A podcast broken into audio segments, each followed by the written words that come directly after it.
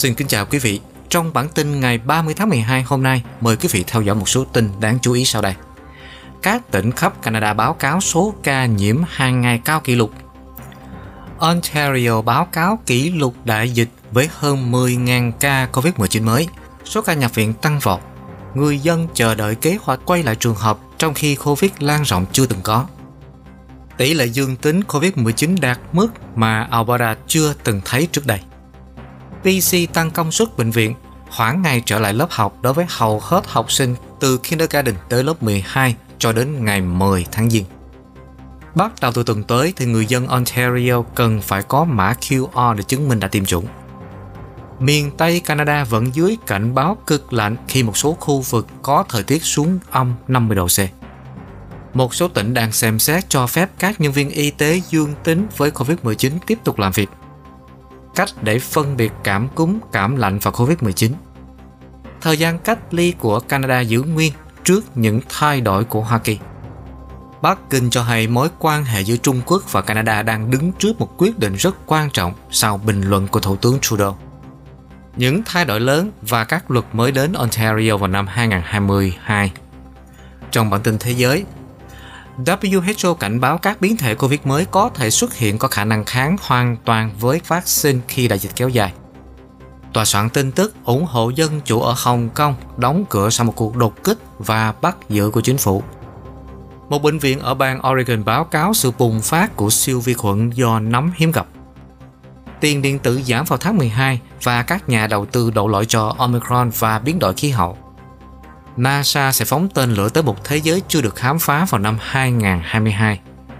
Hơn 68.000 học sinh ở Sài Gòn có thể sẽ được đi học trực tiếp tại trường sau kỳ nghỉ Tết Dương lịch. Tuấn Liên và Hoàng Anh xin kính chào quý vị và cảm ơn quý vị tới đây để theo dõi bản tin Culture Channel và tạp chí Culture Magazine thực hiện. Xin quý vị ủng hộ cho chương trình này bằng cách bấm like, comment và share cho nhiều người cùng xem. Xin cảm ơn quý vị và sau đây Hoàng Anh mở đầu với bản tin chi tiết.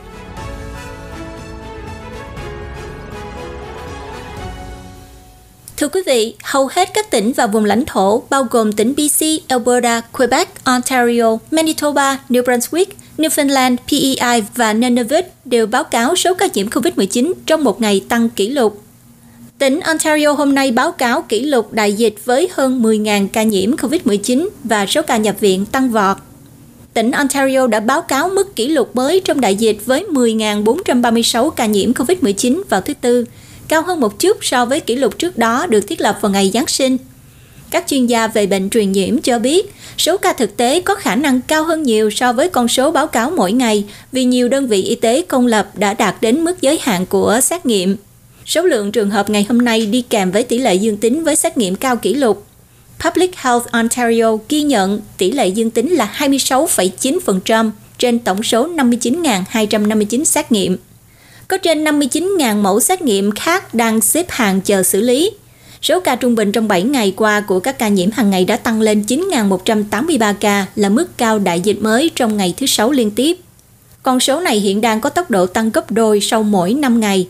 Bộ Y tế cũng báo cáo số ca nhập viện liên quan đến COVID-19 tăng vọt, lên tới 726 ca, từ 491 ca vào ngày hôm trước và có 420 ca vào thứ Tư tuần trước có 190 bệnh nhân đang được điều trị chăm sóc đặc biệt so với 168 bệnh nhân tại cùng thời điểm vào tuần trước. Bộ Y tế cũng ghi nhận cái chết của ba người nữa vì căn bệnh này, nâng con số chính thức lên 10.171 tử vong trên địa bàn tỉnh.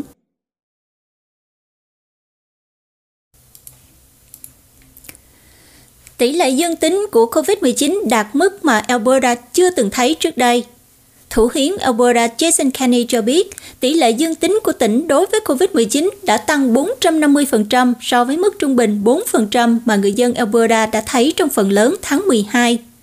Thủ hiến Kenney cho biết, tỷ lệ dương tính của các xét nghiệm trong 24 giờ qua của chúng ta là vào khoảng 22% trên toàn tỉnh. Tôi biết nó cao hơn nhiều ở Calgary và cao hơn 100% so với chỉ một tuần trước. Ông nói thêm rằng, mặc dù đây không phải là tin tức mà người dân Alberta đã hy vọng khi bước vào năm mới, nhưng tỉnh này hiện ở một vị trí tốt hơn so với thời điểm bắt đầu của bất kỳ làn sóng nào trước đây của COVID-19. Thủ hiến Kenny cho rằng điều này là do gần 90% người dân Alberta từ 12 tuổi trở lên đã tiêm ít nhất một liều vaccine, trong khi 85% đã nhận được liều thứ hai và số lượng những người được tiêm vaccine tăng cường vẫn tiếp tục tăng theo từng giờ trong tỉnh. Tại tỉnh BC, tỉnh đang tăng công suất bệnh viện với dự đoán nhu cầu gia tăng do đợt sóng COVID-19 thứ năm tăng kỷ lục. Tỉnh đã ghi nhận có 2.944 ca nhiễm mới vào thứ Tư là con số cao nhất từ trước đến nay trong số các trường hợp báo cáo hàng ngày, với tỷ lệ trung bình của các trường hợp dương tính tăng đáng kể trong hai tuần qua lên gần 15% do biến thể Omicron dễ lây nhiễm hơn. Tuy nhiên, số ca nhập viện vẫn chưa tăng cùng tốc độ, với một nhóm lập mô hình độc lập dự đoán nhu cầu bệnh viện sẽ lên cao điểm vào giữa tháng Giêng. Bộ trưởng Y tế của tỉnh là ông Adrian Dix cho biết, tỉnh có tổng công suất giường bệnh hiện là 11.582 giường, với 9.229 giường căn bản và tăng thêm 2.353 giường bệnh. Ông cho biết hiện gần 75% số giường bệnh này đã có người sử dụng, với 8.669 bệnh nhân đang cần chăm sóc cấp tính Ông cũng cho biết khoảng 57% số giường chăm sóc quan trọng của tỉnh hiện cũng đã lấp đầy, với 420 bệnh nhân đang trong phòng chăm sóc đặc biệt ICU mà sức chứa là 728 người. Ông Dix nói, chúng tôi đang thực hiện các điều chỉnh và tạo khả năng cho số bệnh nhân dự kiến sẽ tăng trong khu vực chăm sóc cấp tính và chăm sóc nguy kịch. Ông Dix đã đưa ra thông báo tại cuộc họp báo đầu tiên kể từ đêm Giáng sinh. Chiến dịch tiêm mũi tăng cường dựa trên độ tuổi vẫn tiếp tục Tại cuộc họp báo, các quan chức y tế thông báo rằng tỉnh BC sẽ tiếp tục triển khai liều thứ ba dựa trên độ tuổi và mức độ tổn thương lâm sàng sau khi bị chỉ trích rằng tỉnh không ưu tiên giáo viên được tiêm mũi nhắc lại. Ông Dix cho biết tất cả những người trên 60 tuổi sẽ nhận được lời mời đặt lịch hẹn tiêm liều thứ ba vào cuối tuần. Theo tỉnh thì hầu hết mọi người đủ điều kiện để được tiêm liều nhắc lại 6 tháng sau khi tiêm mũi thứ hai – với một số nhóm dễ bị tổn thương về mặt lâm sàng, bao gồm cả người dân bản địa, được tiêm một liều sau 5 tháng kể từ lần tiêm thứ hai. Giám đốc y tế của tỉnh là tiến sĩ Bonnie Henry cho biết, tỉnh đang tiếp tục tập trung vào chiến lược dựa trên độ tuổi để nhắm vào những người có nguy cơ bị lây nhiễm cao. Bà Henry cũng cho biết tỉnh bắt đầu thấy nhân viên y tế vắng mặt do sự lây lan nhanh chóng của biến thể Omicron và có thể sẽ sớm điều chỉnh thời gian tự cách ly cho những người có các triệu chứng của COVID-19. Theo tỉnh thì hiện những người đã được tiêm phòng đầy đủ, không bị suy giảm miễn dịch, có triệu chứng nhẹ nên tự cách ly một tuần nếu xét nghiệm COVID-19 dương tính. Còn những người mà chưa được tiêm phòng đầy đủ nên tự cách ly trong 10 ngày. Tỉnh BC trong ngày thứ Tư cũng đã tuyên bố sẽ trì hoãn ngày quay trở lại trường học của hầu hết học sinh từ lớp mẫu giáo đến lớp 12 cho đến ngày 10 tháng 1. Giám đốc y tế của tỉnh, tiến sĩ Bonnie Henry cho biết, tỉnh sẽ thực hiện một cách tiếp cận theo từng giai đoạn để trở lại sau kỳ nghỉ đông, với các trường học mở cửa cho con em của những người lao động thiết yếu và những người có nhu cầu đặc biệt, bắt đầu vào ngày 3 hoặc 4 tháng Giêng theo kế hoạch phụ huynh được khuyến khích liên hệ với hiệu trưởng trường học của họ để thực hiện những thỏa thuận đó, theo Bộ trưởng Bộ Giáo dục là Jennifer Whiteside cho biết. Còn tất cả các học sinh khác sẽ quay trở lại lớp học vào ngày 10 tháng 1. Bộ trưởng Whiteside cho biết sắp xếp trở lại trường theo từng giai đoạn sẽ cho phép các quan chức y tế và giáo dục cộng đồng đánh giá tác động của biến thể Omicron và lập kế hoạch cho các biện pháp an toàn tăng cường tại các trường học.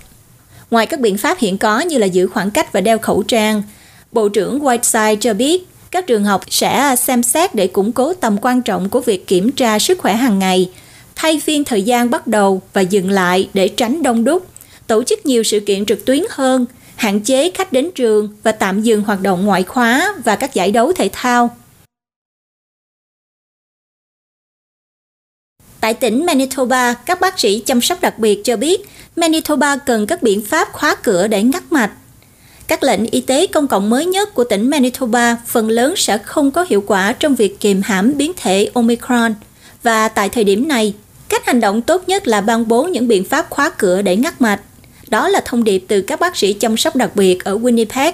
Những người này nói rằng tỉnh dường như đang tham gia một canh bạc cá cược rằng biến thể mới nhất sẽ không để lại hậu quả nghiêm trọng cho sức khỏe. Nếu bạn nghiêm túc về việc kiểm soát Omicron, về cơ bản thì điều duy nhất bạn có thể làm bây giờ là khóa cửa để ngắt mạch trong 2 tuần và các quan chức sẽ không xem xét điều đó một cách nghiêm túc cho đến khi các bệnh viện trở thành một đống hỗn loạn tuyệt đối. Theo tiến sĩ Daniel Roberts, một bác sĩ chăm sóc đặc biệt tại Trung tâm Khoa học Sức khỏe cho biết, những hạn chế này trong suốt đại dịch ở Manitoba về cơ bản dựa trên các tính toán chính trị. Họ chưa bao giờ làm gì đúng về trình tự để cố gắng ngăn chặn một đại dịch.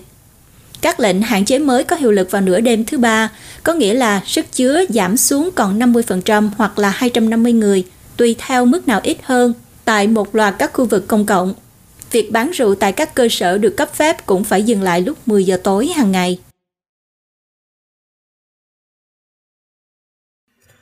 Dân Ontario cần mã QR để chứng minh việc tiêm chủng vào tuần tới. Các thư viện có thể giúp mọi người in mã QR với bằng chứng tiêm chủng miễn phí. Cư dân Ontario cần mã QR để chứng minh tình trạng tiêm chủng của họ kể từ ngày 4 tháng Giêng. Điều đó có nghĩa là bắt đầu từ ngày thứ ba tới, nếu bạn muốn ăn trong nhà hàng hoặc là ngồi ở quán bar, rạp chiếu phim hoặc là các cơ sở khác, thì bằng chứng minh tiêm chủng mà không có mã QR sẽ không đủ. Tỉnh cho biết những nơi này sẽ không chấp nhận ghi chú của bác sĩ kể từ ngày 10 tháng Giêng. Những người được miễn trừ y tế đủ điều kiện có thể yêu cầu bác sĩ hoặc là y tá của họ gửi giấy miễn trừ để được xem xét để nhận mã QR. Làm thế nào để truy cập mã QR? Sau khi chủng ngừa, bạn sẽ nhận được email để truy cập vào chứng chỉ vaccine và liên kết trong email sẽ hết hạn sau một thời gian. Do vậy, bạn nên dùng liên kết đó để in mã QR của bạn càng sớm càng tốt. Để có thể in được mã QR dựa theo liên kết đó, bạn cần Health Card Number và ngày tháng năm sinh. Nếu bạn không nhấp vào liên kết trong email kịp thời, bạn có thể nhận chứng chỉ thông qua cổng trực tuyến hoặc là bằng cách gọi 1833 943 3900. Các thư viện sẽ giúp bạn làm thẻ mã QR miễn phí. Bộ Y tế Ontario trước đây đã chỉ định những người không có máy tính hoặc là máy in có thể đến thư viện để lấy chứng chỉ vaccine của họ. Một số hệ thống thư viện ở trong tỉnh không những giúp in thẻ mã QR mà còn giúp ép nhựa những thẻ mã QR này. Miền Tây Canada vẫn nhận cảnh báo cực lạnh khi một số khu vực có nhiệt độ xuống tới trừ 50 độ C. Khí hậu lạnh giá còn đang tiếp tục bao phủ miền Tây Canada cho tới cuối tuần. Cơ quan môi trường Canada Environment Canada cho biết phần lớn Alberta, British Columbia và Saskatchewan cùng với một số vùng của Manitoba và Ontario vẫn còn đang trong cảnh báo cực lạnh với những đợt gió lạnh cống xuống tới trừ 50 độ C. Environment Canada cho biết khí hậu bắc cực này sẽ bao phủ miền nam của Saskatchewan và không tan biến cho đến cuối tuần. Cơ quan thời tiết cho biết, hầu hết Alberta chứng kiến điều kiện cực kỳ lạnh giá với gió lạnh dao động từ trừ 40 độ C cho tới trừ 45 độ C. Tại Vancouver sẽ có những cơn gió lạnh bắc cực mang theo nhiệt độ dưới âm 20 độ C thổi qua khu vực này. Sở Điện lực tỉnh PC cho biết, nhiệt độ cực thấp ở nhiều nơi trong tỉnh đã dẫn tới kỷ lục nhu cầu về điện trong ngày thứ hai vừa qua từ 5 tới 6 giờ chiều. Thời tiết cực lạnh tại tỉnh PC đã ảnh hưởng thế nào tới những người nông dân tại đây? Các đợt nắng nóng, cháy rừng và lũ lụt đã ảnh hưởng tới sản lượng nông trại theo nhiều cách. Những người nông dân của British Columbia đang cố gắng hết sức để đối phó với thời tiết lạnh kỷ lục và tuyết rơi, ảnh hưởng tới kế sinh nhai của họ sau một năm chịu đựng gánh nặng của thiên tai ở tỉnh này. Môi trường Canada đã ban hành cảnh báo về thời tiết cực đoan cho hầu hết British Columbia vào thứ ba, cho biết đợt rét đậm lịch sử của tỉnh có thể sẽ tiếp tục cho đến cuối tuần. Các cảnh báo được đưa ra vào cuối năm đầy biến động của tỉnh, nơi chứng kiến những đợt nắng nóng chết người và mùa cháy rừng tồi tệ thứ ba được ghi nhận trong mùa hè. Gần đây nhất, những trận lũ lụt kinh hoàng đã dẫn tới thiệt hại trên diện rộng đối với cơ sở hạ tầng và mùa màng. Một loạt các thảm họa khí hậu đã ảnh hưởng tới sản lượng nông nghiệp của tỉnh ở nhiều khía cạnh. Từ việc cây ăn quả dù như là bị nấu chín ở trên cành trong đợt nắng nóng cho đến khối trái rừng làm nhiễm độc quy trình làm rượu vàng. Theo Stan Vanderwall, Chủ tịch của Hội đồng Nông nghiệp tỉnh PC cho biết ông đặc biệt quan tâm tới những khu vực gần đây đã gặp lũ lụt, đặc biệt là những khu vực trũng thấp, chẳng hạn như Summers Perry, phía đông Abbotsford. Ông cho biết những cây trồng ở dưới vùng nước động có nguy cơ bị chết do sương giá. Nơi mà nhiệt độ lạnh giá sẽ phá hủy các loại quả mọng và thực vật có chứa nhiều độ ẩm. Những trận lũ lụt gần đây đặc biệt gây nhiều khó khăn cho các trang trại chăn nuôi của tỉnh có hơn 628.000 con gà, 420 con bò sữa 12.000 con heo và 110 tổ ong đã bị mất do thiệt hại lũ lụt trên diện rộng.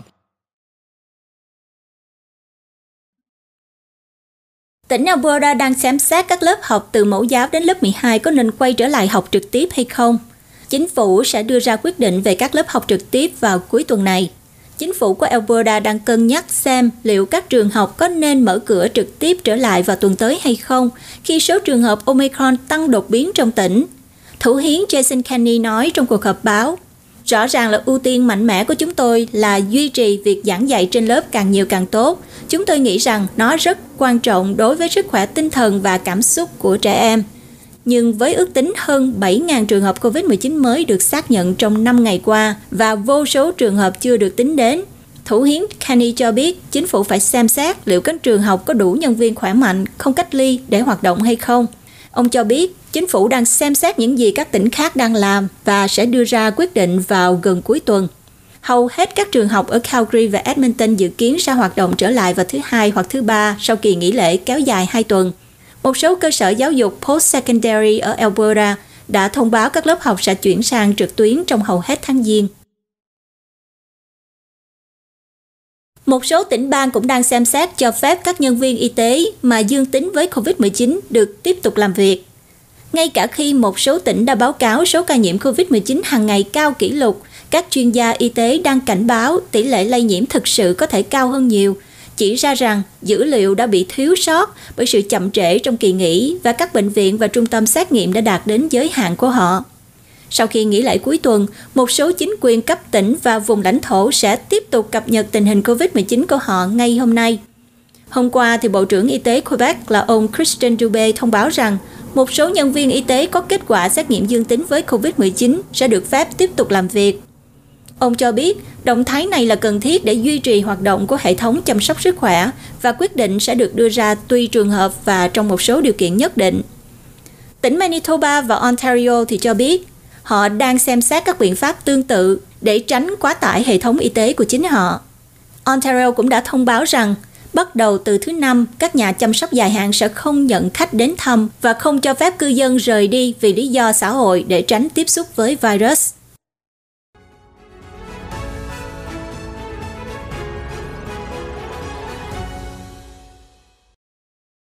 Với việc Canada chúng ta đang ở trong mùa đông, cách nào để phân biệt cảm cúm, cảm lạnh và COVID-19? Bạn có bị đau họng, sổ mũi và đau nhức cơ không? Nó có thể là cảm lạnh thông thường, một trường hợp cúm hoặc là COVID-19. Các bệnh đều có những biểu hiện giống nhau, đôi khi khiến bạn khó phân biệt được đâu là nguyên nhân.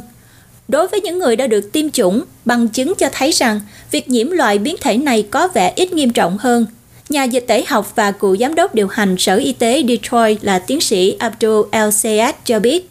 Điều quan trọng là tiêm vaccine giống như đưa ra lời kêu gọi đề phòng đối với hệ thống miễn dịch của bạn. Vì vậy, khả năng xác định, nhắm mục tiêu và tiêu diệt virus của nó sẽ cao hơn rất nhiều mỗi khi chúng ta tiêm thêm một liều vaccine nữa. Ông LCS nói, Điều hợp lý là các triệu chứng bạn sẽ gặp phải sẽ nhẹ hơn nếu bạn đã được tiêm phòng Tuy nhiên, điều đó không có nghĩa là có thể khinh thường khả năng lây nhiễm. Ông nói thêm, đặc biệt là khi xem xét nguy cơ các hệ thống chăm sóc sức khỏe bị quá tải.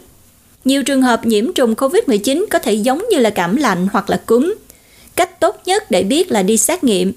Các dấu hiệu ban đầu của cảm lạnh, cúm và COVID-19 có xu hướng tương tự như nhau. Theo Trung tâm Kiểm soát và Phòng ngừa Dịch bệnh Hoa Kỳ, CDC, Cả COVID-19 và cúm thường gây ra các triệu chứng như là sốt, mệt mỏi, đau người, đau họng, khó thở và nôn mửa hoặc là tiêu chảy.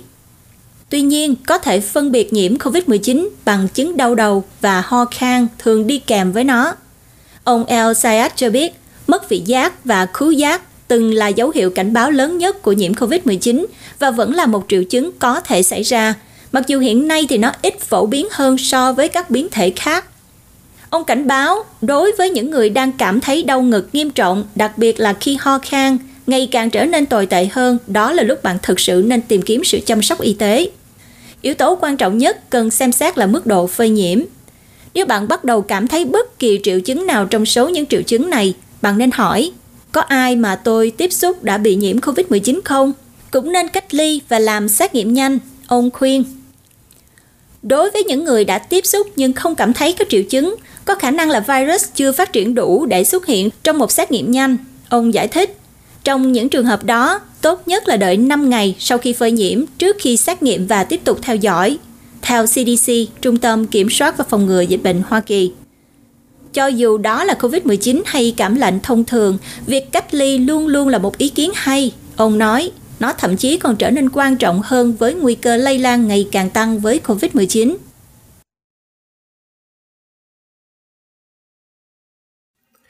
Các dự định và biện pháp để đẩy lùi Omicron ở Nunavut, Newfoundland và Nova Scotia. Ở Nunavut, tỉnh đang mở rộng các biện pháp lockdown ngắn hạn khi sự gia tăng các ca nhiễm COVID-19 đã đưa hệ thống chăm sóc sức khỏe của lãnh thổ đến giới hạn của nó. Giám đốc y tế công cộng của vùng lãnh thổ này, tiến sĩ Michael Patterson cho biết hiện có 74 trường hợp trong 8 cộng đồng sau khi không có trường hợp nào vào ngày 21 tháng 12. Thủ hiến PJ Akigok cho biết lệnh cấm tụ tập trong nhà được đưa ra trước Giáng sinh đang được gia hạn cho tới ngày 17 tháng Giêng do một số lượng trường hợp gia tăng của biến thể Omicron. Các thư viện, phòng tập thể dục, sân vận động và nhà thờ đều phải đóng cửa và các nhà hàng bị hạn chế chỉ phục vụ đồ ăn mang về. Ở Newfoundland, tỉnh đã chọn việc học trực tuyến tại nhà sau kỳ nghỉ lễ khi Omicron lan rộng. Học sinh trường công lập ở Newfoundland và Labrador sẽ trở lại sau kỳ nghỉ lễ để học trực tuyến. Tỉnh này cũng đang phải đối mặt với sự gia tăng về số ca nhiễm COVID-19 mới. Thủ hiến Andrew Fury nói với các phóng viên hôm thứ Tư rằng, quyết định sẽ được đánh giá lại hàng tuần để đưa học sinh trở lại lớp học trực tiếp càng sớm càng tốt.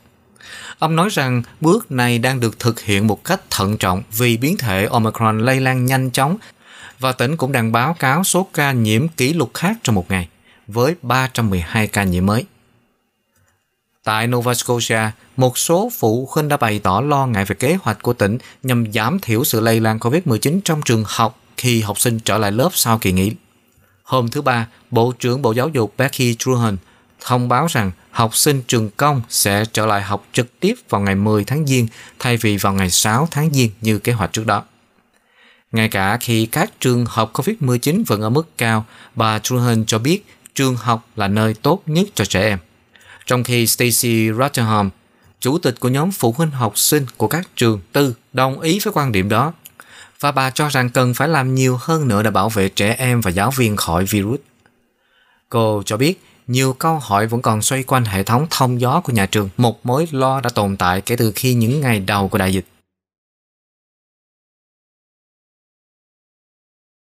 Trong khi đó, tại tỉnh bang Ontario, người dân chờ đợi kế hoạch quay lại nhà trường dù rằng COVID lan rộng chưa từng có. Các lớp học dự kiến sẽ hoạt động trở lại ở phần lớn Ontario vào tuần tới, nhưng các gia đình vẫn không biết liệu trẻ em sẽ học ở trường hay là ở nhà khi chính phủ đang cân nhắc xem có nên mở cửa lại nhà trường hay không. Một phụ huynh chia sẻ rằng cậu ấy muốn chính phủ có một kế hoạch để giảm bớt sự lo lắng của các cha mẹ. Con gái của cô ấy chỉ có 4 tuổi, vẫn còn quá nhỏ để được đi tiêm phòng. Vợ chồng của cô lo lắng và sợ con mắc bệnh mặc dù cả hai đã tiêm đủ 3 mũi vaccine. Tỉnh vẫn đang xem xét các lựa chọn có thể. Thủ hiến Dartford cho biết hôm thứ Ba rằng một thông báo sẽ được đưa ra trong vòng vài ngày sau khi tham vấn ý kiến của giám đốc y tế về sức khỏe. Hôm thứ Tư, các đảng đối lập kêu gọi chính phủ làm rõ kế hoạch tử trương nhấn mạnh rằng sự cần thiết của các biện pháp an toàn, tiên tiến hơn trong nhà trường và một kế hoạch rõ ràng để kiểm tra và truy tìm liên lạc. Bà Howard cho biết, quan điểm của đảng Dân Chủ mới là không cần đóng cửa các trường học nếu các cửa hàng lớn và sân vận động thể thao vẫn mở cửa và thu hút đông người tham gia. Nhưng bà cho biết chính phủ nên ưu tiên các trường học và sử dụng thời gian nghỉ lễ để giúp trường học trở nên nơi an toàn hơn và có các kế hoạch xét nghiệm thường xuyên khẩu trang tốt hơn và cải thiện hệ thống thông gió.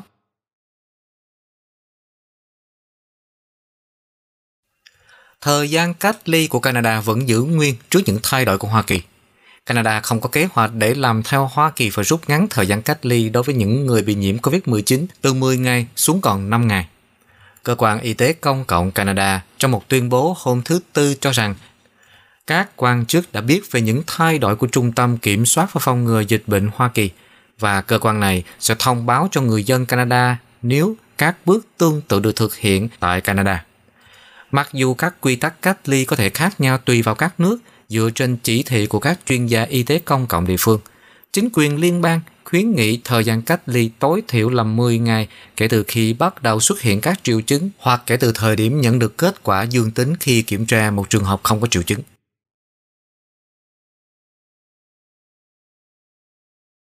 Về mối quan hệ căng thẳng giữa Canada và Trung Quốc, phía Bắc Kinh nói mối quan hệ giữa Trung Quốc và Canada đang đứng trước một quyết định rất quan trọng sau bình luận của Thủ tướng Trudeau. Bộ Ngoại giao Trung Quốc cho biết quan hệ với Canada đang ở ngã rẽ quan trọng sau khi Thủ tướng Justin Trudeau cáo buộc Bắc Kinh tham gia vào ngoại giao cưỡng bức. Phát biểu với các phương tiện truyền thông vào ngày 27 tháng 12, người phát ngôn Bộ Ngoại giao Trung Quốc là Zhao Lijian cáo buộc Thủ tướng Trudeau hiểu lầm và tính toán sai cách tiếp cận của Canada đối với Bắc Kinh. Ông Zhao đã trả lời bình luận của Thủ tướng Trudeau trong một cuộc phỏng vấn cuối năm với Global News, nơi Thủ tướng cho rằng Bắc Kinh đang làm cho các nước dân chủ cạnh tranh với nhau để hưởng lợi và Thủ tướng thúc giục một mặt trận thống nhất chống lại chính sách ngoại giao cưỡng bức của Trung Quốc. Canada xem Trung Quốc là đối tác hay đối thủ? Đây là một câu hỏi cơ bản về tương lai của các mối quan hệ song phương mà Canada phải suy nghĩ thấu đáo. Ông Giao nói, được đưa ra bởi một câu hỏi từ Đài truyền hình Trung ương Trung Quốc. Trung Quốc coi trọng quan hệ với Canada và cho rằng chúng ta nên phát triển quan hệ song phương trên cơ sở tôn trọng lẫn nhau, bình đẳng và cùng có lợi. Canada nên thay thế nhận thức sai lầm của mình về Trung Quốc bằng một quan điểm khách quan và hợp lý, áp dụng một chính sách Trung Quốc tích cực và thực dụng, làm việc cùng chiều với phía Trung Quốc và đưa quan hệ song phương đi đúng hướng phát triển, ông Zhao nói. Phát biểu với Global News vào đầu tháng 12, Thủ tướng Trudeau cho biết chính quyền Cộng sản Trung Quốc đã sử dụng sức mạnh kinh tế của mình để làm các nền dân chủ cạnh tranh với nhau một cách rất khôn khéo để hưởng lợi. Chúng tôi đã và đang cạnh tranh và đôi khi Trung Quốc đã rất khôn khéo làm chúng tôi cạnh tranh trên thị trường mở. Chúng ta cần hợp tác cùng nhau tốt hơn và đứng vững để Trung Quốc không thể dùng mưu kế và chia rẽ chúng ta, Thủ tướng Trudeau nói. Nhận xét của Thủ tướng Trudeau là một sự khác biệt rõ ràng so với sự lạc quan của nhà lãnh đạo đảng tự do 6 năm trước rằng Canada có thể mở rộng các mối quan hệ thương mại với nền kinh tế lớn thứ hai thế giới này. Nhưng Thủ tướng cho biết Trung Quốc của Chủ tịch Tập Cận Bình ngày nay không còn là Trung Quốc mà chúng ta nghĩ về 10 năm trước hoặc thậm chí là 5 năm trước theo một số cách, Thủ tướng Trudeau nói.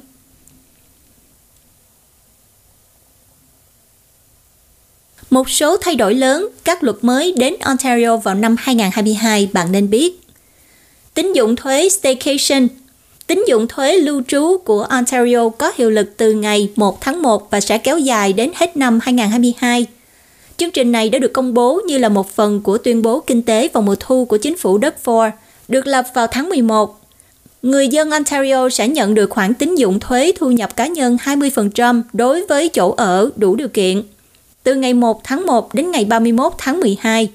Tối đa là 1.000 đô la cho một cá nhân và 2.000 đô la cho một gia đình – cho khoản tín dụng tối đa tương ứng là 200 đô la hoặc 400 đô la. Cư dân Ontario có thể đăng ký khoản tín dụng hoàn lại này khi họ khai thuế cá nhân năm 2022 và được hưởng lợi ngay cả khi họ không nợ bất kỳ khoản thuế nào. Mức tăng lương tối thiểu Chính phủ Ontario đã thông báo vào đầu năm nay, mức lương tối thiểu của tỉnh sẽ tăng lên 15 đô la mỗi giờ vào ngày 1 tháng 1. Chính phủ cho biết mức lương tối thiểu sẽ tiếp tục gia tăng theo tỷ lệ lạm phát sau ngày đó. Mức tăng cũng sẽ áp dụng cho những người phục vụ rượu trong tỉnh, những người hiện kiếm được 12,55 đô la mỗi một giờ. Về chương trình Digital ID, sau một thời gian trì hoãn do việc triển khai hệ thống chứng chỉ vaccine, chương trình ID kỹ thuật số của tỉnh Ontario sẽ ra mắt vào khoảng năm 2022, mặc dù chính phủ chưa đưa ra ngày cụ thể. Khi chương trình ID kỹ thuật số ra mắt, người dân Ontario sẽ có thể có phiên bản điện tử của ID của mình do chính phủ cung cấp như là bằng lái xe và thẻ sức khỏe được lưu trữ trong ứng dụng ví kỹ thuật số của họ. Chương trình ID kỹ thuật số sẽ cho phép mọi người và doanh nghiệp chứng minh họ là ai cả trực tuyến và trực tiếp mà không cần sử dụng thẻ. Theo chính phủ thì ID kỹ thuật số sẽ cung cấp nhiều quyền riêng tư hơn cho người dùng so với tấm thẻ ID. Người dân Ontario không bắt buộc phải tham gia vào chương trình ID kỹ thuật số. Về quy tắc cân bằng cuộc sống công việc, vào cuối tháng 11, chính phủ Ontario đã thông qua luật mới mà họ nói rằng sẽ giúp nhân viên ngắt kết nối với văn phòng và tạo ra sự cân bằng giữa công việc và cuộc sống tốt hơn. Đạo luật làm việc cho người lao động yêu cầu các doanh nghiệp Ontario có từ 25 người trở lên phải có chính sách bằng văn bản về quyền của nhân viên khi họ được phép ngắt kết nối với công việc của họ vào cuối ngày làm việc.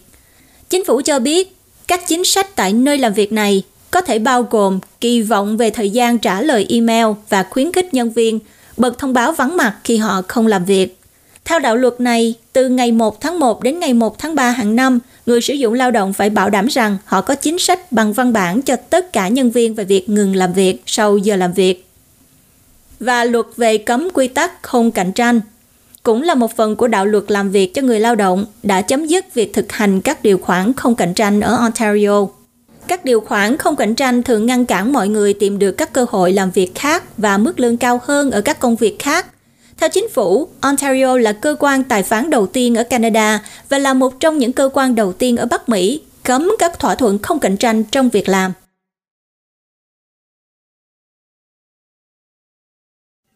Sau đây là cập nhật tình hình COVID tại Canada. Tính tới tối ngày 29 tháng 12, Canada báo cáo có thêm 32.121 ca COVID-19 mới, nâng tổng số ca COVID-19 của Canada lên mức 2 102.474 ca. Có thêm 17.056 ca được báo cáo đã hồi phục. Hiện nay có 212.318 ca còn bệnh. Có thêm 42 ca tử vong, nâng tổng số ca tử vong lên 32.248 ca cho đến nay. Đến nay đã có hơn 67,9 triệu mũi vaccine đã được tiêm trên khắp Canada, trong đó có hơn 31,69 triệu người hay là đã có hơn 82,8% dân số đã được tiêm ít nhất một liều và trên 76,8% dân số đã tiêm hai liều. Khoảng 87,1% số người từ 5 tuổi trở lên đã tiêm một liều và 80,8% đã tiêm hai liều. Hơn 6,83 triệu liều vaccine mũi 3 đã được tiêm. Tỉnh PC báo cáo có 2.944 ca nhiễm mới. Alberta có 2.775 ca bệnh mới. Từ ngày 23 tháng 12 đã có 11 ca tử vong được báo cáo. Tại Saskatchewan, toàn tỉnh ghi nhận có 293 ca mắc mới và 4 ca tử vong. Và có thêm 4 ca được xét nghiệm ở ngoài tỉnh được cộng vào con số này. Manitoba báo cáo mức tăng cao nhất trong một ngày với 947 ca nhiễm mới và có thêm 1 ca tử vong. Tỉnh Ontario, một kỷ lục 10.436 ca nhiễm COVID-19 mới đã được báo cáo và có thêm 11 ca tử vong. Tỉnh Quebec đã phá kỷ lục ngày thứ hai liên tiếp về số ca mắc bệnh được báo cáo trong một ngày với 13.149 ca nhiễm mới. 10 trường hợp tử vong mới cũng đã được báo cáo. Tại Newfoundland và Labrador, tỉnh này cho biết đây là lần có mức tăng cao nhất trong một ngày với 312 ca nhiễm mới. New Brunswick có 237 ca bệnh mới và một ca tử vong. Nova Scotia có 586 ca bệnh mới được báo cáo vào ngày thứ Tư. Prince Edward Island có 129 ca bệnh mới. Nunavut có 37 ca bệnh mới. Tại Yukon, các quan chức y tế đã công bố 27 ca mới và 32 ca phục hồi kể từ lần cập nhật cuối cùng của lãnh thổ này vào ngày 24 tháng 12.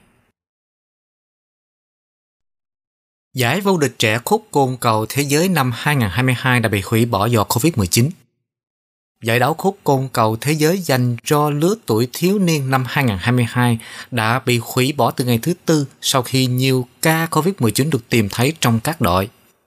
Ủy ban Y tế của Liên đoàn khúc côn cầu trên băng quốc tế gọi tắt là IIHF và Hội đồng IIHF cùng với nhóm y tế COVID-19 của giải đấu đã quyết định rằng do sự lây lan liên tục của COVID-19 và biến thể Omicron, giải đấu vô địch thế giới sẽ bị hủy bỏ để bảo đảm sức khỏe và sự an toàn của tất cả những người tham gia.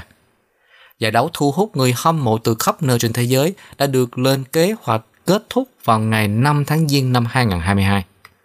Chủ tịch Hockey Canada Scott Smith và giám đốc điều hành Tom Rennie cho biết trong một tuyên bố chung rằng bất chấp những nỗ lực hết mình, liên tục điều chỉnh và tăng cường các giao thức.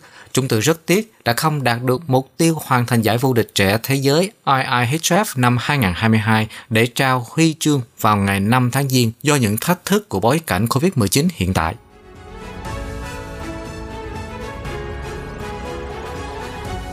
Quý vị và các bạn đang theo dõi bản tin Canada và Thế giới trên kênh Culture Channel được thực hiện bởi Culture Magazine.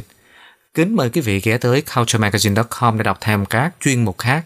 Và để ủng hộ cho chương trình này, xin mời quý vị hãy subscribe, bấm like, share cho nhiều người quen. Tiếp theo chương trình hôm nay là một số tin tức thế giới đáng chú ý như sau.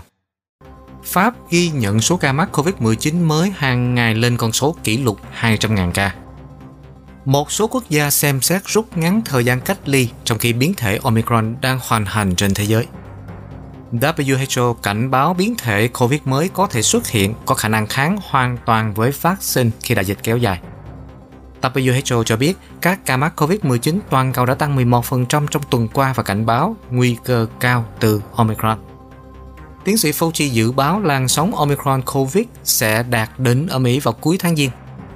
Tổng thống Biden sẽ nói chuyện với Tổng thống Putin trong bối cảnh Nga tăng cường sự hiện diện ở Ukraine. Một bệnh viện ở tiểu bang Oregon báo cáo sự bùng phát của siêu vi khuẩn do nấm hiếm gặp. Trung Quốc cảnh báo các biện pháp quyết liệt với Đài Loan nếu hòn đảo này gây hấn đòi độc lập. Tiền điện tử giảm vào tháng 12 và các nhà đầu tư đổ lỗi cho Omicron và biến đổi khí hậu. Việc bạn yêu thích cà phê đen và sô-cô-la đen, điều đó là do gen của bạn. NASA sẽ phóng tên lửa tới một thế giới chưa được khám phá vào năm 2022. Hơn 680.000 học sinh ở Sài Gòn có thể sẽ được đi học trực tiếp tại trường sau kỳ nghỉ Tết dương lịch. Mở đầu bản tin thế giới, chúng tôi xin cập nhật một số tin tức liên quan đến đại dịch COVID-19.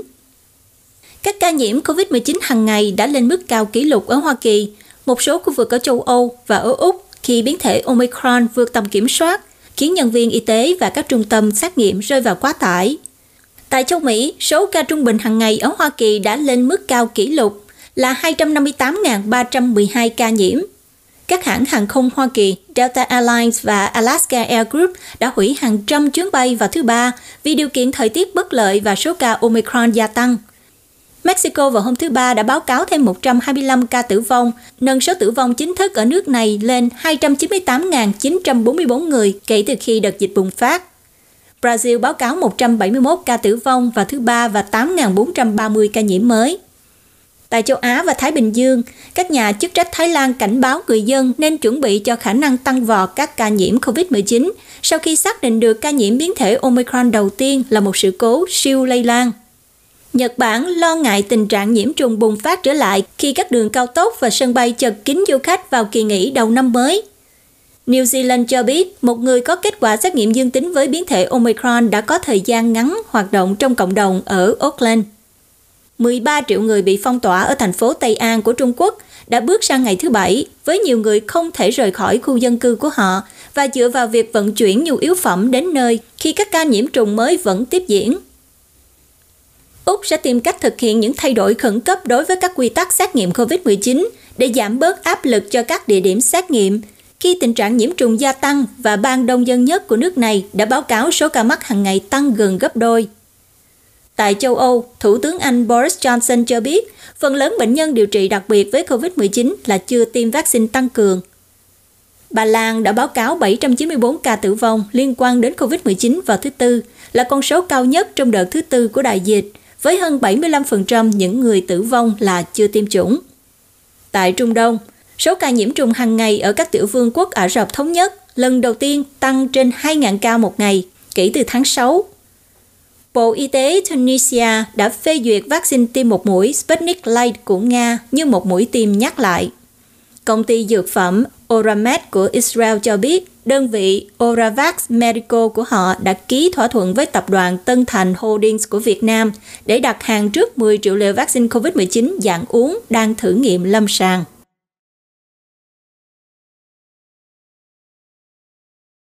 Pháp đã ghi nhận mức kỷ lục số ca mắc COVID-19 mới hàng ngày với hơn 200.000 ca.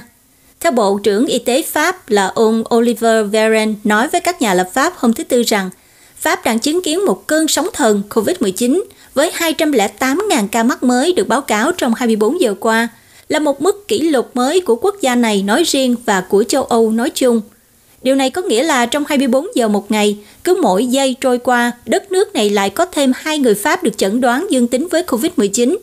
Chúng tôi chưa từng trải qua tình trạng như vậy bao giờ, Ông Varen cho biết, đồng thời mô tả sự gia tăng các ca mắc COVID-19 là chóng mặt. Ông Varen cho biết, tình hình ở các bệnh viện Pháp vốn đã rất đáng lo ngại vì biến thể Delta, trong khi biến thể Omicron vẫn chưa có tác động, điều mà ông cho rằng cuối cùng rồi cũng sẽ xảy ra. Chúng ta có hai kẻ thù, Bộ trưởng Y tế Pháp nói, đề cập đến hai biến thể chính.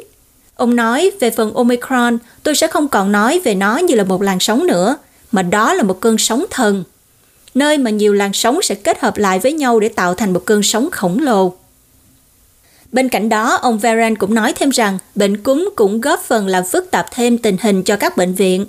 Trong khi chính phủ đã loại bỏ lệnh giới nghiêm ở lục địa Pháp là đảo La Réunion thuộc Ấn Độ Dương, nơi có các số ca mắc COVID-19 đặc biệt cao.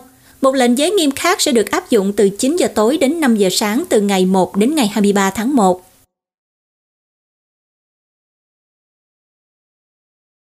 Trong khi đó, trên thế giới, một số quốc gia đang xem xét rút ngắn thời gian cách ly trong khi biến thể Omicron đang chạy quanh thế giới. Dữ liệu của Reuters hôm thứ Tư cho thấy số lượng nhiễm COVID-19 trên toàn cầu đã lên mức kỷ lục trong vòng 7 ngày qua, khi biến thể Omicron vượt ra khỏi tầm kiểm soát và các chính phủ phải vật lộn tìm cách ngăn chặn sự lây lan mà không làm tê liệt các nền kinh tế mong manh. Trung bình gần 900.000 trường hợp được phát hiện mỗi ngày trên khắp thế giới, từ ngày 22 đến ngày 28 tháng 12, với vô số quốc gia công bố mức trong vòng 24 giờ tăng mức kỷ lục mới, bao gồm Hoa Kỳ, Úc và nhiều quốc gia ở châu Âu và Bolivia. Mặc dù các nghiên cứu cho thấy biến thể Omicron ít gây chết người hơn so với một số biến thể trước đó, nhưng số lượng lớn những người có kết quả xét nghiệm dương tính, có nghĩa là các bệnh viện ở một số quốc gia có thể sớm bị quá tải, trong khi các doanh nghiệp có thể phải vật lộn vì công nhân phải cách ly. Lo sợ về tác động kinh tế của việc quá nhiều người ở nhà, một số chính phủ đang xem xét việc rút ngắn thời gian mà mọi người phải cách ly nếu họ dương tính với COVID-19 hoặc tiếp xúc với người dương tính.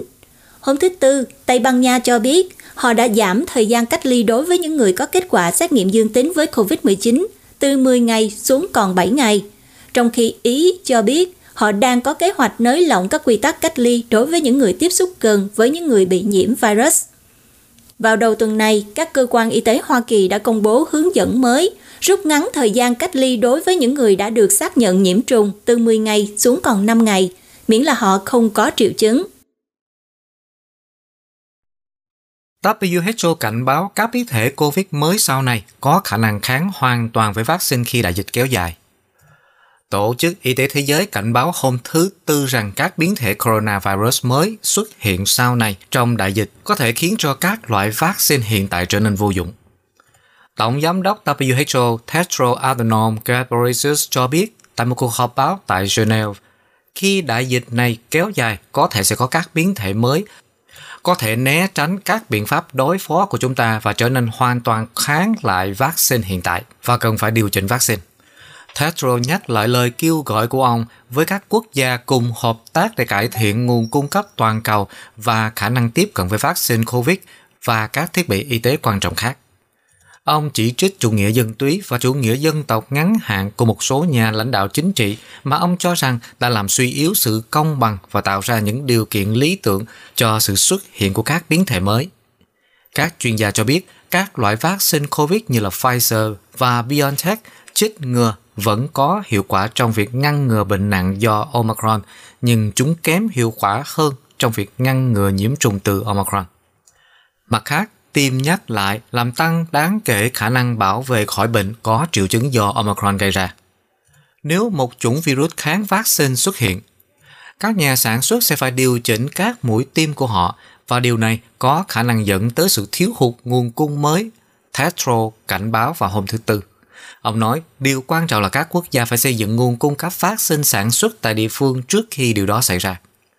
Ông nói nguồn cung cấp vaccine hiện đang được cải thiện và đồng thời lặp lại lời chỉ trích rằng các chương trình tiêm nhắc lại của các nước giàu đang khiến cho các quốc gia nghèo khó có được vaccine hơn và sự bất bình đẳng ngày càng tăng có thể kéo dài đại dịch. Bất chấp mối đe dọa sức khỏe cộng đồng đang diễn ra và khả năng xảy ra những thách thức trong tương lai, Tedros cho biết ông lạc quan rằng giai đoạn nguy hiểm của đại dịch có thể sẽ kết thúc vào năm 2022.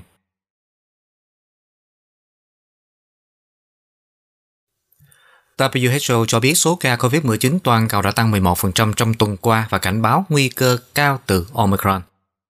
Tổ chức Y tế Thế giới WHO cho biết số ca COVID-19 ghi nhận trên toàn thế giới trong tuần qua đã tăng 11% so với tuần trước. Mức tăng lớn nhất được ghi nhận ở châu Mỹ, với những con số tăng dần được ghi nhận kể từ hồi tháng 10. Theo cơ quan y tế của Liên Hợp Quốc cho biết trong báo cáo lịch sử dịch tễ hàng tuần – được công bố vào cuối ngày thứ ba, gần 4,99 triệu ca mắc COVID-19 mới đã được báo cáo trên khắp thế giới từ ngày 20 đến 26 tháng 12. Châu Âu chiếm hơn một nửa trong tổng số đó, với 2,84 triệu ca.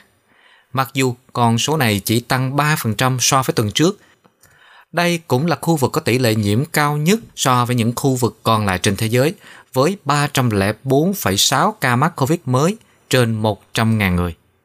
Theo WHO cho biết, các ca mắc mới ở châu Mỹ đã tăng 39% lên gần 1,48 triệu người và khu vực này có tỷ lệ cao thứ hai với 144,4 ca mắc mới trên 100.000 người. Chỉ riêng Hoa Kỳ đã chứng kiến hơn 1,18 triệu trường hợp, tỷ lệ gia tăng là 34%. WHO cho biết số ca tử vong mới được báo cáo trên toàn thế giới trong tuần vừa rồi đã giảm 4% xuống còn 44.680 người. Trong khi đó, các ca mắc mới được báo cáo ở châu Phi đã tăng 7% lên gần 275.000 người. Cơ quan này cũng lưu ý rằng tỷ lệ mắc bệnh đã giảm ở Nam Phi và dữ liệu ban đầu từ quốc gia này cùng với nước Anh và Đan Mạch cho thấy các quốc gia này đã có dấu hiệu giảm nguy cơ nhập viện đối với biến thể Omicron – Tuy nhiên, WHO nói rằng họ cần có thêm dữ liệu để hiểu các dấu hiệu lâm sàng về mức độ nghiêm trọng, bao gồm việc sử dụng các liệu pháp oxy cho bệnh nhân, sử dụng máy thở hay là xem xét số ca tử vong được báo cáo cũng như mức độ nghiêm trọng có thể ảnh hưởng bởi tiêm chủng hoặc đã nhiễm trùng trước đó. Tại Hoa Kỳ, Fauci dự đoán làn sóng Omicron sẽ đạt đến vào cuối tháng Giêng. Tiến sĩ Anthony Fauci hôm thứ Tư dự đoán rằng đợt đại dịch coronavirus mới nhất có thể đạt tới đỉnh điểm ở Hoa Kỳ vào cuối tháng Giêng. Ông cũng cho biết, về mặt kỹ thuật, Omicron có thể đẩy nhanh sự kết thúc của đại dịch nếu điều đó chứng minh được rằng biến thể đó với mức độ lây truyền cao sẽ thay thế các chủng virus khác gây nhiễm trùng nặng hơn. Tiến sĩ Fauci cũng lưu ý rằng Omicron đã kết thúc sự gia tăng đột biến số ca bệnh trên khắp thế giới, bao gồm cả ở Hoa Kỳ, nơi số lượng ca nhiễm trùng COVID cao kỷ lục đã được báo cáo trong tuần này. Tuy nhiên, các chuyên gia vẫn vui mừng khi thấy rằng dữ liệu gần đây từ nhiều quốc gia cho thấy nhiễm trùng Omicron ít nghiêm trọng hơn so với nhiễm trùng Delta.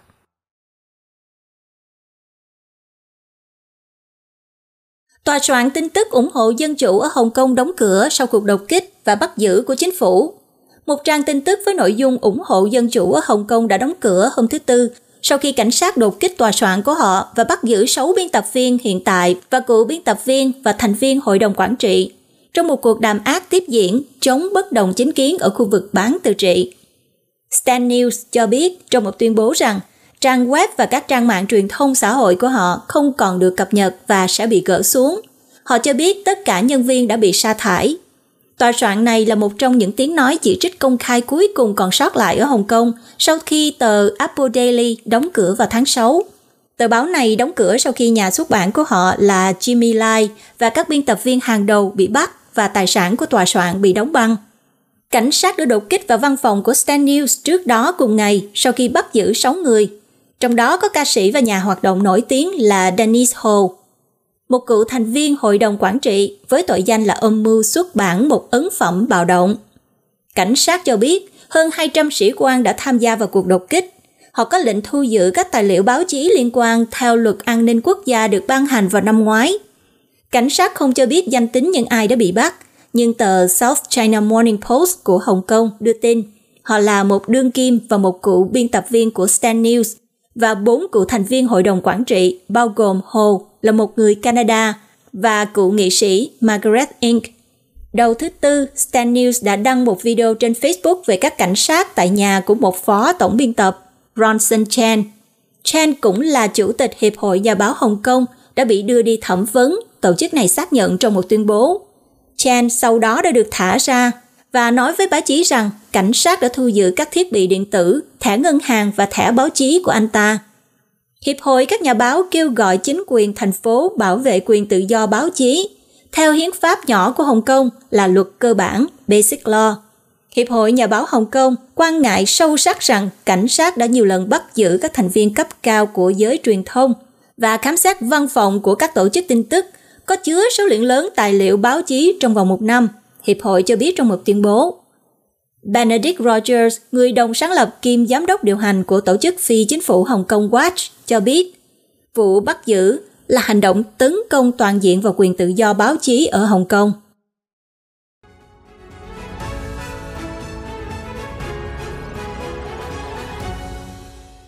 Liên quan về tình hình căng thẳng giữa Nga, Hoa Kỳ và Ukraine, Tổng thống Joe Biden sẽ nói chuyện vào thứ Năm với Tổng thống Vladimir Putin về sự gia tăng lực lượng an ninh của Nga ở Đông Âu. Hai nhà lãnh đạo sẽ thảo luận về một loạt các chủ đề, bao gồm các cam kết ngoại giao sắp tới ở Nga.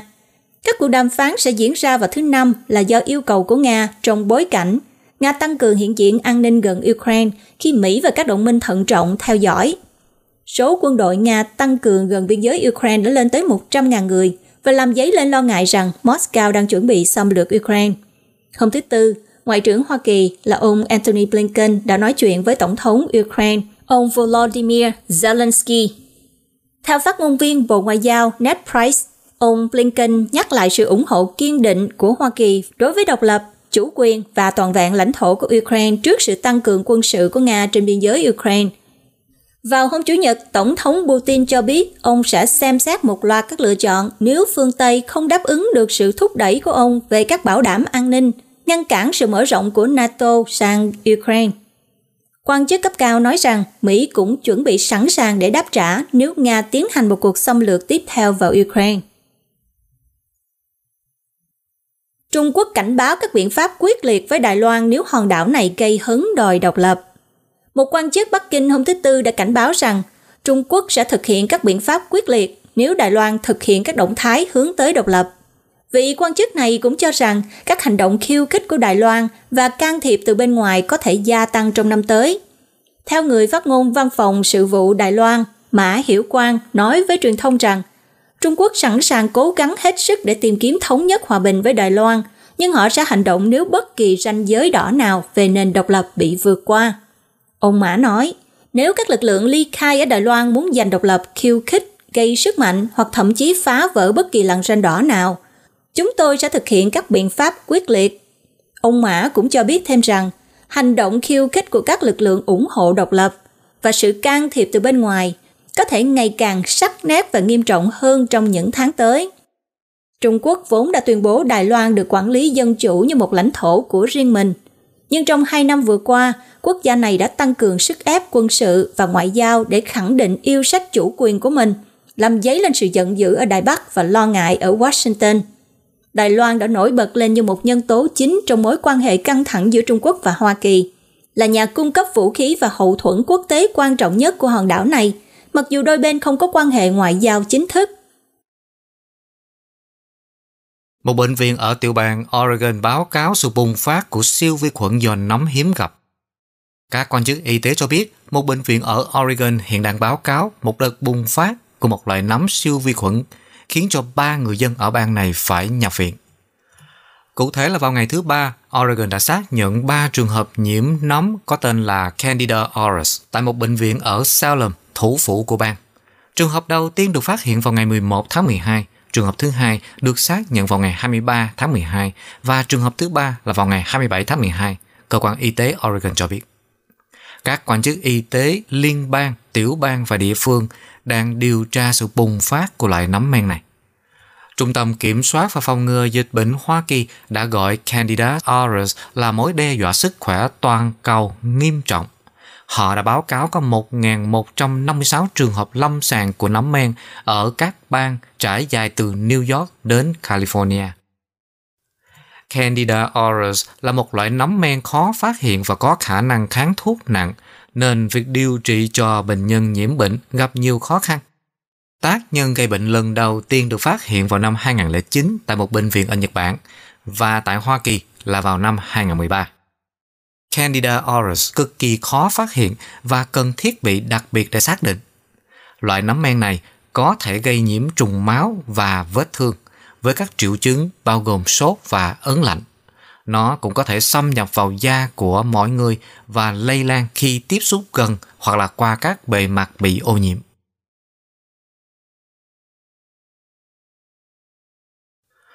Tiền mặt điện tử giảm vào tháng 12 và các nhà đầu tư đổ lỗi cho Omicron và biến đổi khí hậu. Các nhà đầu tư và phân tích số lượng trường hợp biến thể Omicron ngày càng gia tăng ở Hoa Kỳ đã là chất xúc tác chính cho việc tiền điện tử giảm vào tháng 12. Ethereum tăng hơn 400% vào năm 2021, nhưng tháng 12 đang là tháng tồi tệ nhất kể từ tháng 3 năm 2020 khi các nhà đầu tư đánh giá lại mức độ tiếp xúc của họ với các tài sản rủi ro hơn sau sự xuất hiện của biến thể Omicron. Bitcoin đang trên đà tăng gấp đôi S&P 500 và Ripple cao hơn 200% so với cùng kỳ năm ngoái, nhưng cả hai cũng đều giảm hai con số trong tháng này. Theo Lou Kerner, đối tác tại blockchain Coinvestor, thì việc đầu tư vào những lo ngại về việc sử dụng năng lượng cũng là một chất xúc tác dẫn tới sự sụt giảm về tiền tệ điện tử gần đây. Cổ phiếu nắm giữ hoặc là khai thác tiền điện tử đã chứng kiến sự sụt giảm sâu hơn trong tháng 12. MicroStrategy đã giảm 21% trong tháng này, trong khi Riot Blockchain đã giảm 38%. Marathon Digital giảm 31%. Đồng tiền ảo và cổ phiếu có mối tương quan chặt chẽ trong tâm trí của các nhà đầu tư, điều mà Kerner nhận thấy đang thay đổi. Brian Kelly, giám đốc điều hành và là người sáng lập công ty đầu tư tiền tệ kỹ thuật số BKCM, cho biết ông đang gia tăng đồng Bitcoin và tin rằng nó có thể đạt 100.000 đô la vào cuối năm 2022. Nhưng sự xuất hiện của Metaverse đang kéo sự quan tâm của nhà đầu tư.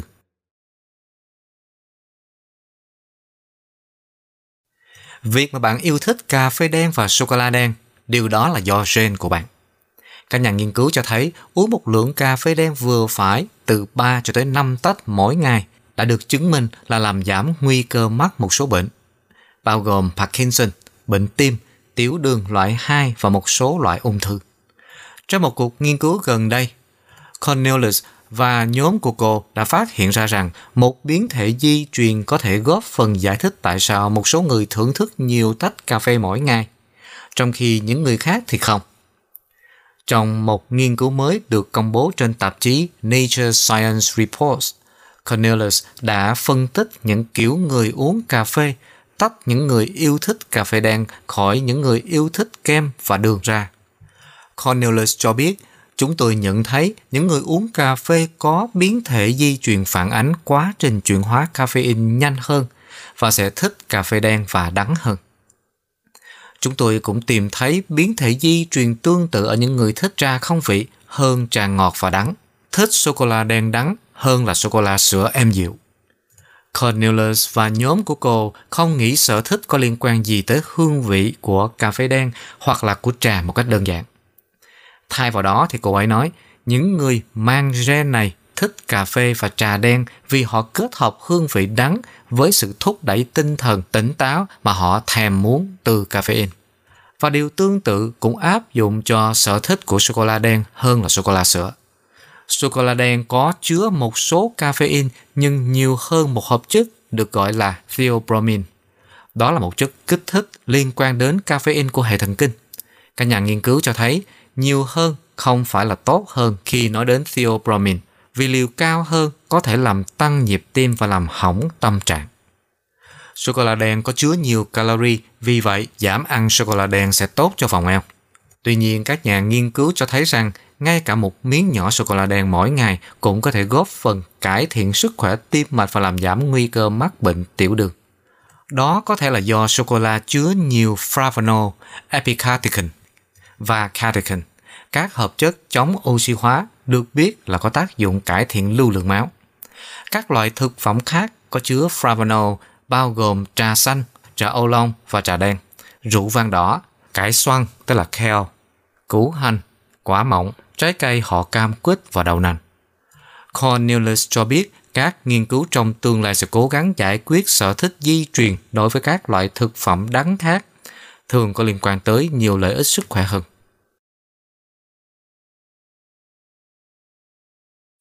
Và bây giờ chúng ta sẽ bay lên không gian.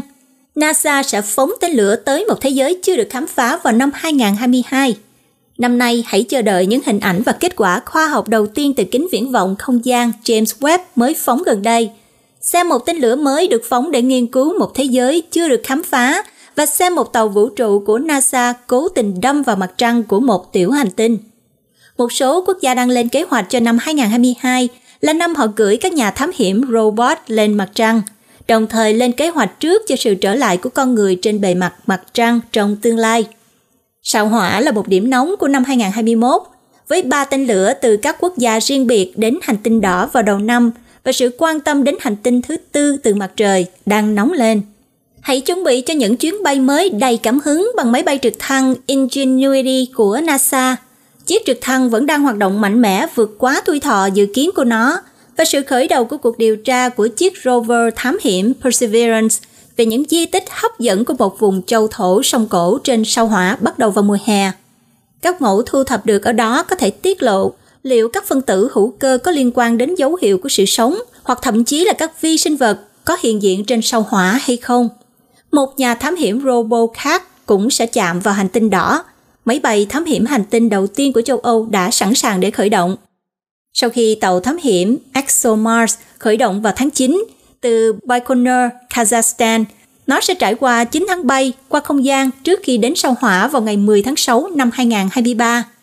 Máy bay sẽ hạ cánh tại Oxia Planum, một khu vực nằm ngay phía bắc của xích đạo sao hỏa.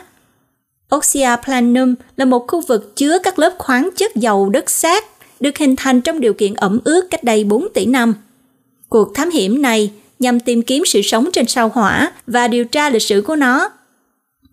Vào năm 2022, mọi người đang tìm cách đưa robot lên mặt trăng.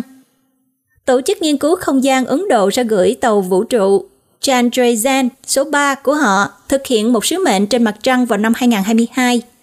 Cơ quan thám hiểm hàng không vũ trụ Nhật Bản thì dự kiến sẽ khởi động SLIM hay còn gọi là tàu đổ bộ thông minh để thám hiểm mặt trăng cũng vào năm 2022. Theo cơ quan này, tàu vũ trụ nhỏ sẽ được sử dụng để trình diễn các kỹ thuật hạ cánh chính xác trên mặt trăng nhằm tạo nền tảng cho các tàu thám hiểm mặt trăng trong tương lai. Nó cũng sẽ đem một mẫu mặt trăng về trái đất. Nga cũng đang thúc đẩy tên lửa Luna 25 vào năm 2022 được đặt là cuộc thám hiểm mặt trăng đầu tiên của Nga kể từ năm 1976. Nó sẽ hạ cánh gần cực nam mặt trăng tại miệng núi lửa Bogoslavsky, mang theo các thiết bị khoa học và máy ảnh để nghiên cứu môi trường xung quanh.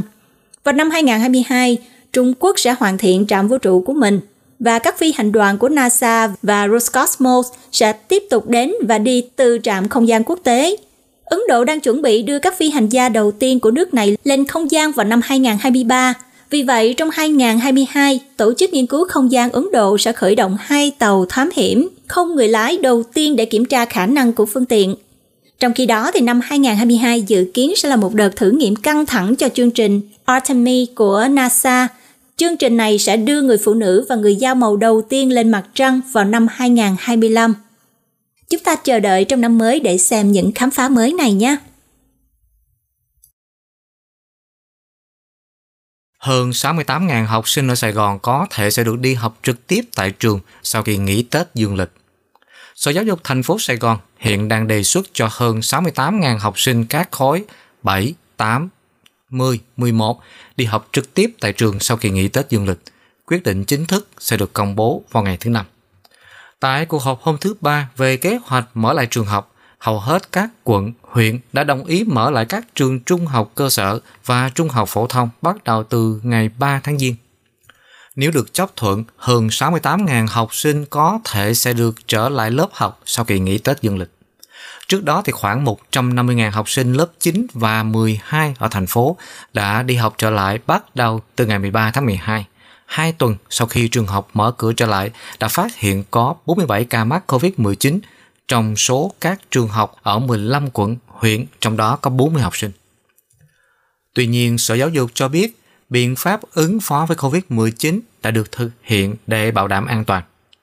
Mặc dù các cuộc khảo sát gần đây cho thấy chỉ có khoảng 30 cho đến 40% phụ huynh đồng ý với việc cho con em mình trở lại lớp học, một số trường học cho biết họ đã sẵn sàng mở lại các lớp học bắt đầu từ ngày 3 tháng Giêng.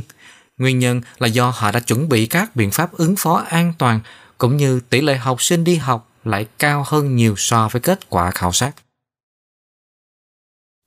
Sau đây chúng tôi xin cập nhật về tình hình COVID-19 tại Việt Nam.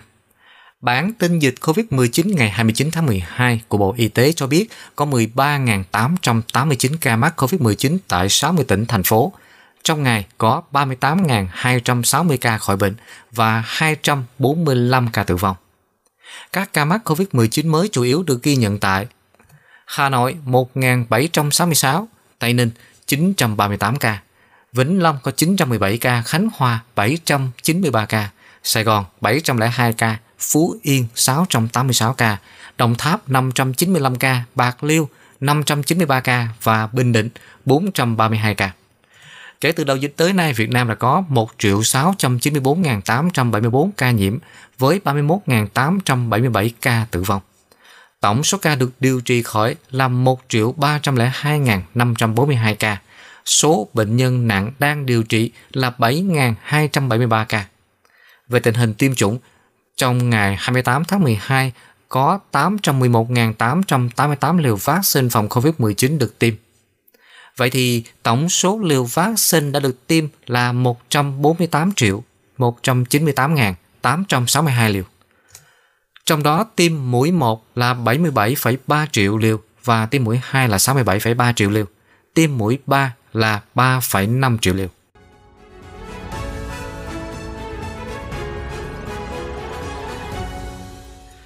Và sau cùng là cập nhật nhanh về đồng đô la và tỷ giá hối đoái. Hôm nay một Canada bằng 0,7810 Mỹ Kim và bằng 0,6888 euro. Một Canada bằng 17.824.092 đồng Việt Nam. Giá dầu thô WTI là 76 đồng 50 Mỹ Kim một thùng và giá dầu Brent là 79.23 Mỹ Kim một thùng. Giá vàng giao ngay ở mức 1.802.23 Mỹ Kim một ounce. Rất cảm ơn quý vị đã theo dõi bản tin của ngày 30 tháng 12 hôm nay do tạp chí Culture Magazine thực hiện. Mời quý vị đăng ký kênh và bật thông báo để đón xem những video tiếp theo. Culture Channel có các video tin tức được cập nhật hàng ngày và chúng tôi cũng có các video về văn hóa, du lịch, ẩm thực, sức khỏe và đời sống được cập nhật hàng tuần. Mời quý vị đón theo dõi. Tuấn Liên và Hoàng Anh cùng với ban biên tập xin chúc các bạn nhiều sức khỏe và an lành. Xin chân thành cảm ơn và kính chào tạm biệt. Chính phủ Ontario đã chuẩn bị nhiều thuốc ngừa coronavirus cho mọi người dân trong tỉnh. Bộ Y tế Canada đã phê duyệt nhiều loại vaccine để tiêm chủng tại bệnh viện, phòng mạch bác sĩ, các địa điểm tiêm phòng đại trà để có thể tiêm chủng cho càng nhiều người càng nhanh càng tốt. Hãy cố gắng và nỗ lực đi tiêm phòng đầy đủ trong thời gian sớm nhất có thể. Đặt hẹn tiêm chủng tại trang mạng ontario.ca gạch chéo book vaccine hoặc gọi số điện thoại 1 888 999 6488 Đường dây có hơn 300 ngôn ngữ để phục vụ quý vị. Một lời nhắn từ chính phủ Ontario.